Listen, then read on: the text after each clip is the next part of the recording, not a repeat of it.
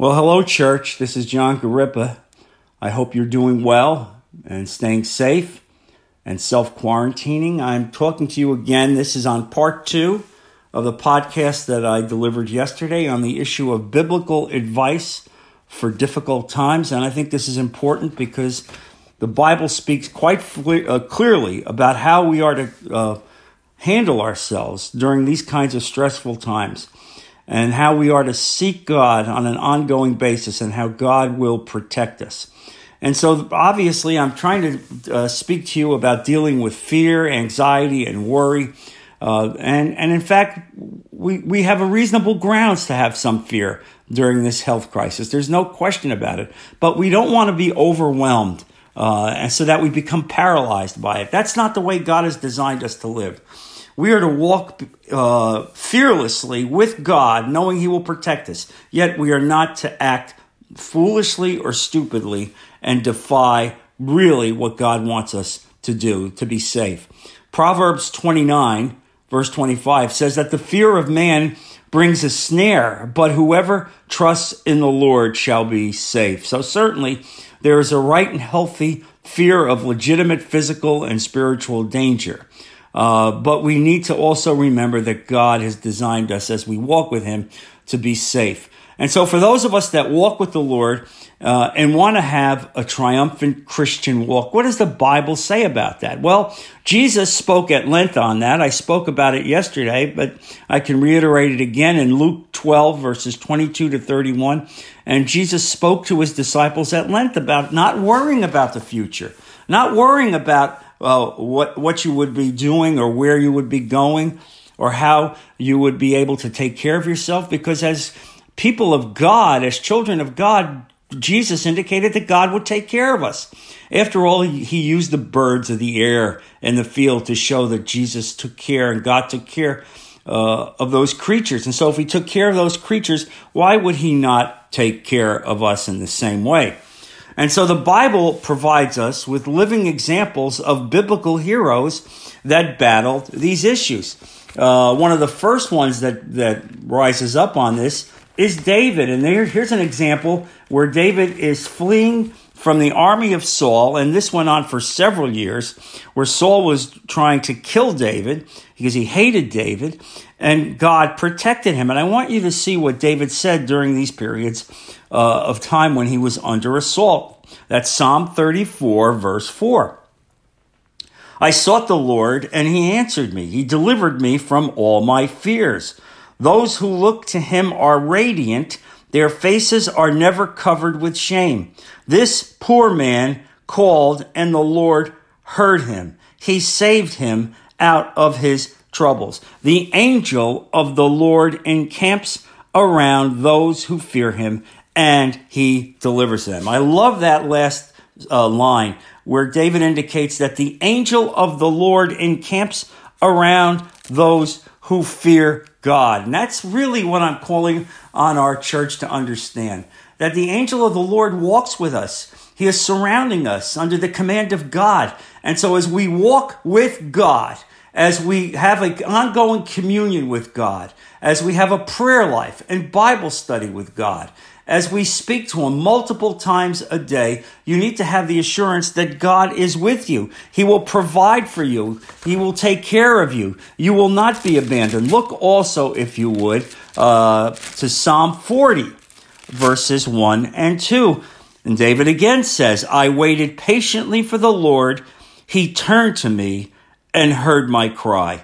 He lifted me out of the slimy pit, out of the mud and mire he set my feet on a rock and gave me a firm place to stand. What a powerful image is that again of God uh, rising up to take care of his, his children, even at a period of time when they were desperately in need of, of some touch by God. Now, Paul, we spoke about yesterday uh, about how much Paul suffered in his life. And Paul has a passage for us as well. And you know that no one suffered as much as Paul did uh, in the New Testament. Perhaps only Jesus Christ did.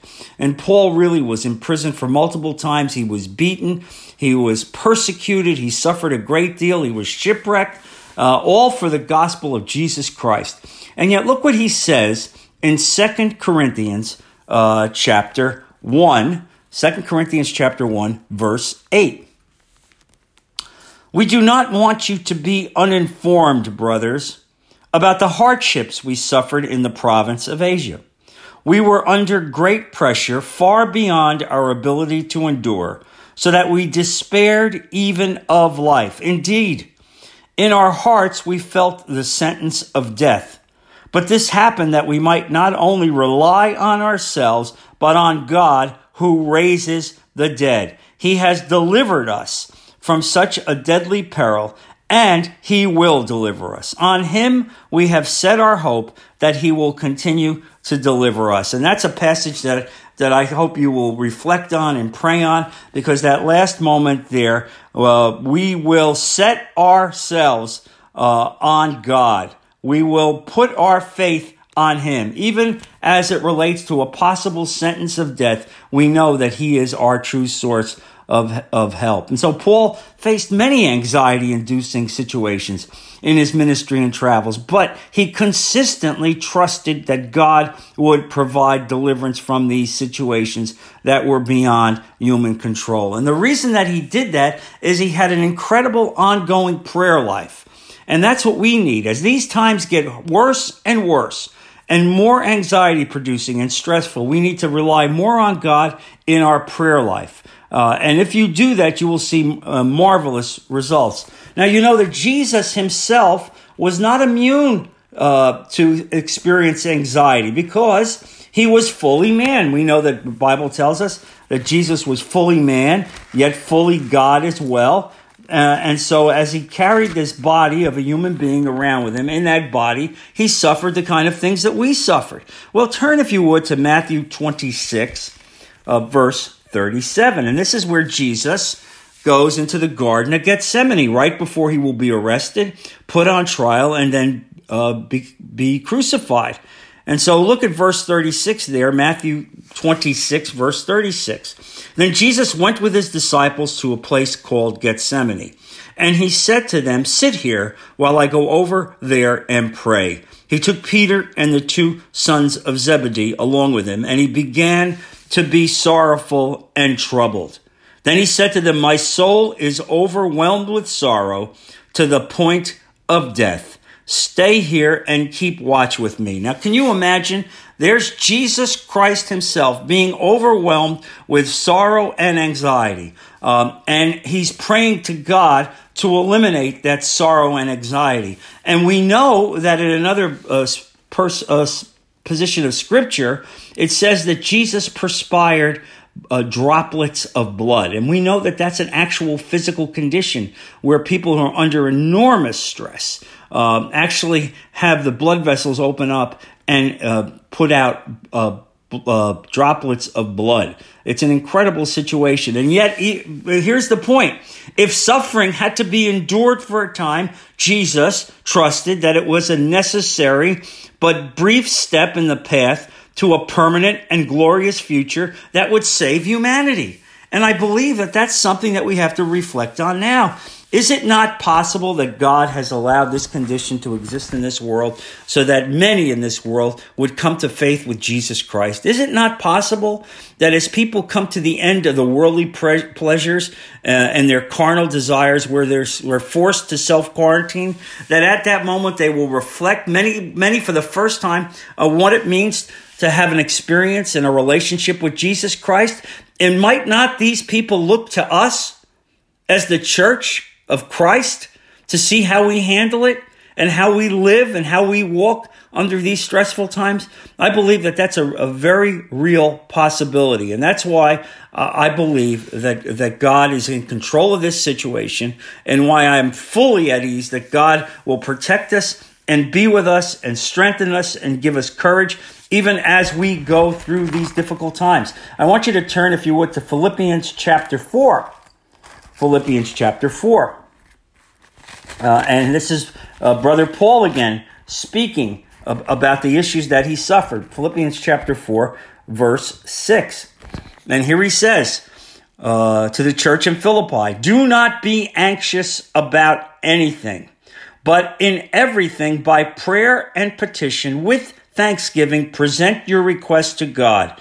And the peace of God, which transcends all understanding, will guard your hearts and your minds in Christ Jesus. The veritable peace of God will take over your hearts and minds as you pray and give thanks to God. That's what He will give you.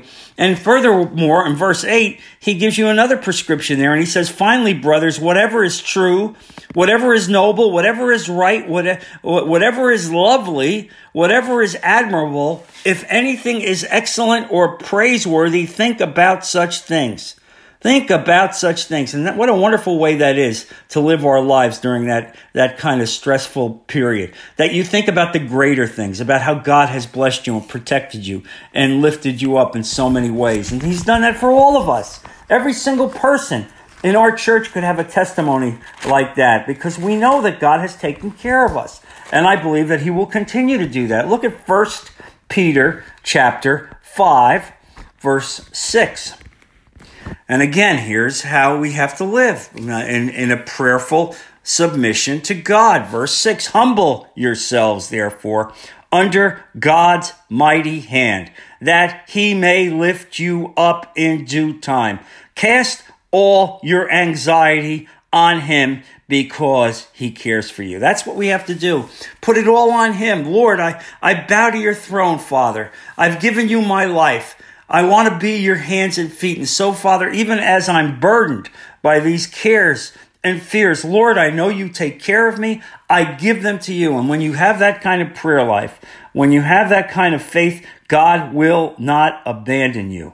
Uh, and so we want to give it to God. And so as we do this, it is only when we do this on a regular basis that we will understand that our loving God, our Father, wants us to experience true peace in our hearts and minds. He loves us and cares for us and wants us to cast our fears upon Him. Prayer is a key to a stronger relationship with God and the very antidote uh, to worry and fear. This does not happen overnight, but rather as we mature in our Christian walk, each day we recognize that we need to rely on Him in every aspect of our lives. And so when we no longer trust in our human capabilities, but instead rely exclusively on Him and His will, our daily lives will be transformed. This is one of the very great blessings that God gives us in this life, in this world.